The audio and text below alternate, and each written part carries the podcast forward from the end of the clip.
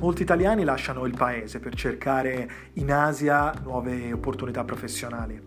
Luoghi come la Cina, l'Australia, la Nuova Zelanda e Hong Kong sono destinazioni privilegiate dove i migranti moderni possono trovare nuove occasioni di lavoro, nuove opportunità professionali e salari più alti. Spesso però tralasciano delle questioni importanti, per esempio il trattamento sanitario adeguato o l'accumulazione della propria pensione o l'educazione dei loro figli. Queste sono tutte questioni che tratteremo nel podcast di Asia Risparmio io sono Alessandro e questo è il mio prossimo episodio.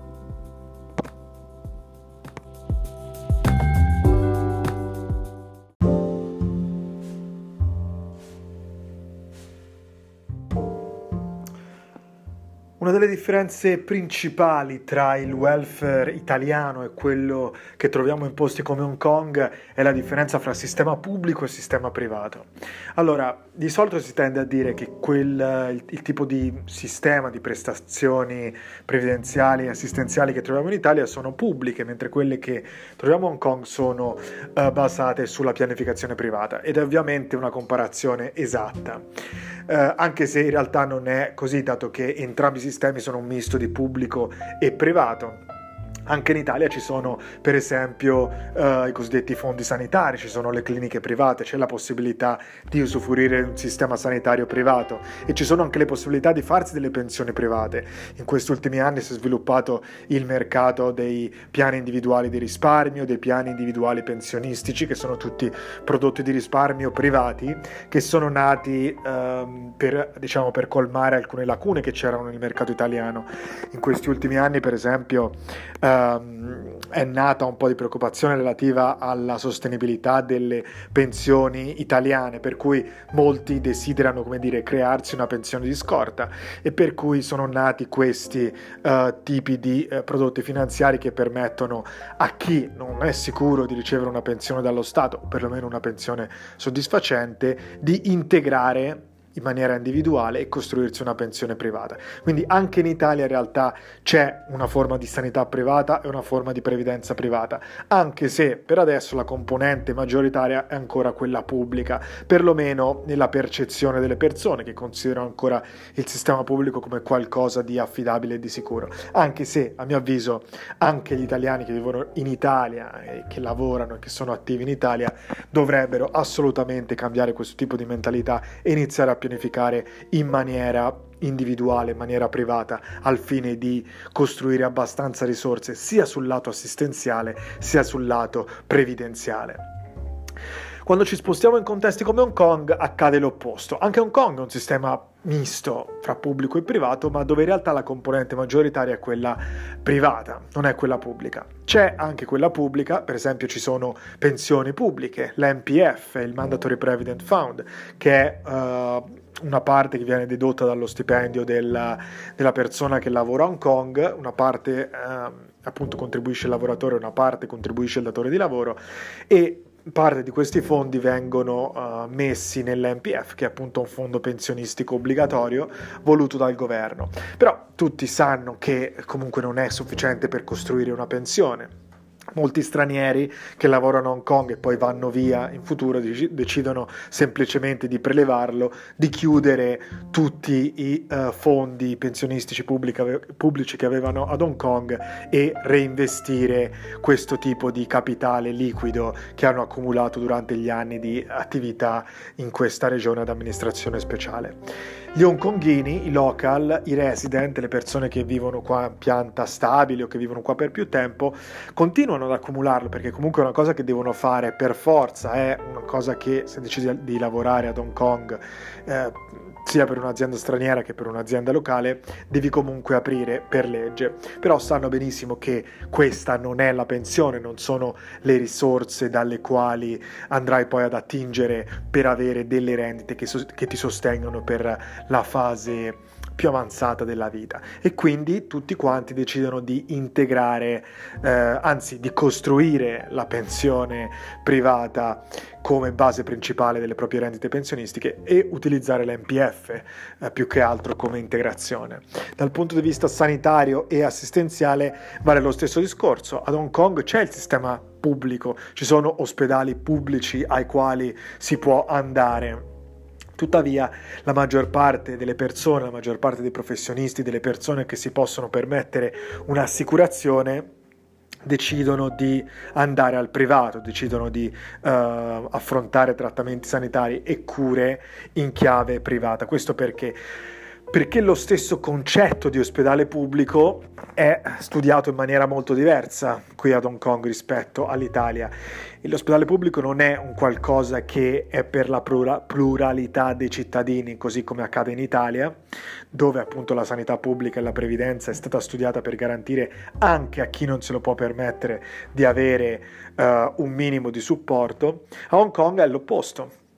gli ospedali pubblici sono una safety net che è stata pensata solamente per le persone che non se lo possono permettere, solamente per le persone che vivono sotto la soglia di povertà, mentre tutti gli altri sono invitati a fare la propria assicurazione privata, le proprie polizze che gli garantiscano i dennizi e trattamenti nel caso debbano smettere di lavorare e eh, ovviamente i propri piani di risparmio e le proprie pensioni private. Quindi in questi due sistemi, entrambi misto fra pubblico e privato, abbiamo l'Italia che è una componente maggioritaria pubblica e la parte privata si sta sviluppando soltanto adesso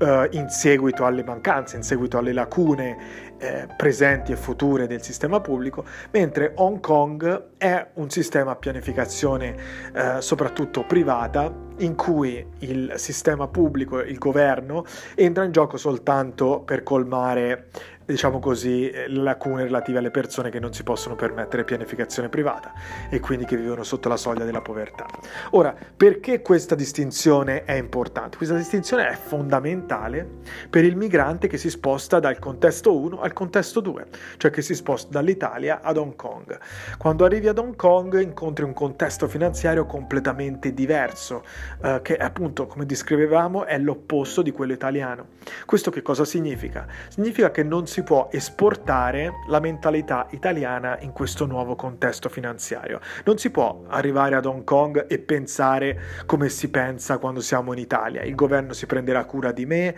se succede qualcosa ci sono fonti pubbliche alle quali posso attingere per mantenermi se smetto di lavorare il governo avrà indennizi, avrà sussidi da darmi, se succede qualcosa vado all'ospedale, pago il ticket e avrò quello che mi serve a prescindere da, da che copertura assicurativa ho, da quanti soldi ho in banca. Hong Kong funziona uh, completamente diverso, in maniera completamente diversa, è l'opposto. Quindi arrivare ad Hong Kong e pensare ancora con la mentalità italiana, esportare le regole del contesto italiano ad Hong Kong può essere assolutamente deleterio e addirittura pericoloso eh, per le nostre finanze personali, ma anche per il rischio di trovarci in situazioni in cui non possiamo badare a noi stessi. Bisogna quindi innanzitutto informarsi, bisogna raccogliere eh, le informazioni necessarie per affrontare al meglio la nostra avventura, la nostra esperienza in questo nuovo contesto. Bisogna eh, bisogna fare i nostri compiti per casa, diciamo così, quando si raggiunge un contesto come Hong Kong e bisogna soprattutto adeguarsi a quelle che sono le regole del posto, perché uh, come dico sempre bisogna imparare dai local uh, a capire come gestire noi stessi e gestire le nostre finanze quando siamo in questo tipo di contesto. Questo perché? Questo ovviamente, come dicevamo prima, può causare dei pericoli alla nostra incolumità, l'impossibilità di badare a noi stessi e ovviamente può causare una situazione finanziaria estremamente fragile. Eh, semplici episodi si, si, possono trasformare dei macigni sul nostro conto bancario e possono portare via delle porzioni abbastanza interessanti. Ma poi c'è anche un altro motivo, perché sul lungo termine, se arriviamo a lavorare a Hong Kong e pensiamo soltanto al salario, pensiamo soltanto al lavoro, pensiamo soltanto a portare a casa il bottino, cosa succede? Che stiamo qua magari un certo numero di anni, pensiamo di aver fatto bene, pensiamo di aver costruito delle risorse, pensiamo di essere cresciuti professionalmente, umanamente, di aver accumulato della ricchezza, ma poi quando partiamo ci accorgiamo che non abbiamo niente, ci accorgiamo che... Uh, non abbiamo accumulato per esempio risorse per la pensione, che quello che possiamo portarci fuori da Hong Kong è un capitale esiguo e che dobbiamo reinvestire ma magari abbiamo perso del tempo importante. E quindi tutte le ricchezze, tutto il valore che abbiamo creato in questi anni in realtà si perde eh, se, se, guardiamo al valore che non abbiamo creato, se guardiamo a quelle componenti di eh, investimento, di creazione di rendite, creazione di valore eh, sul lungo termine che ci siamo dimenticati di fare.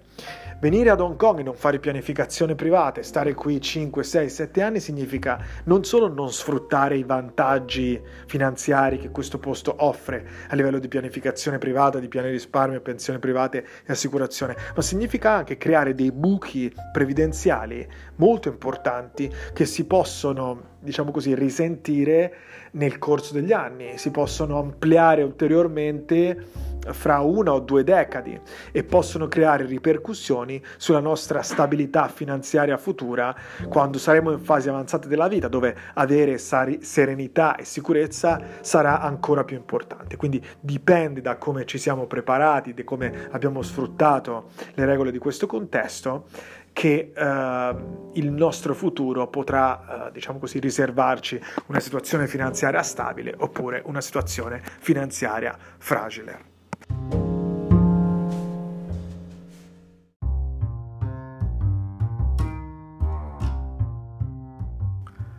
Questo era un altro episodio del podcast di Asia Risparmio. Spero che ti sia piaciuto e tu ne abbia tratto informazioni utili.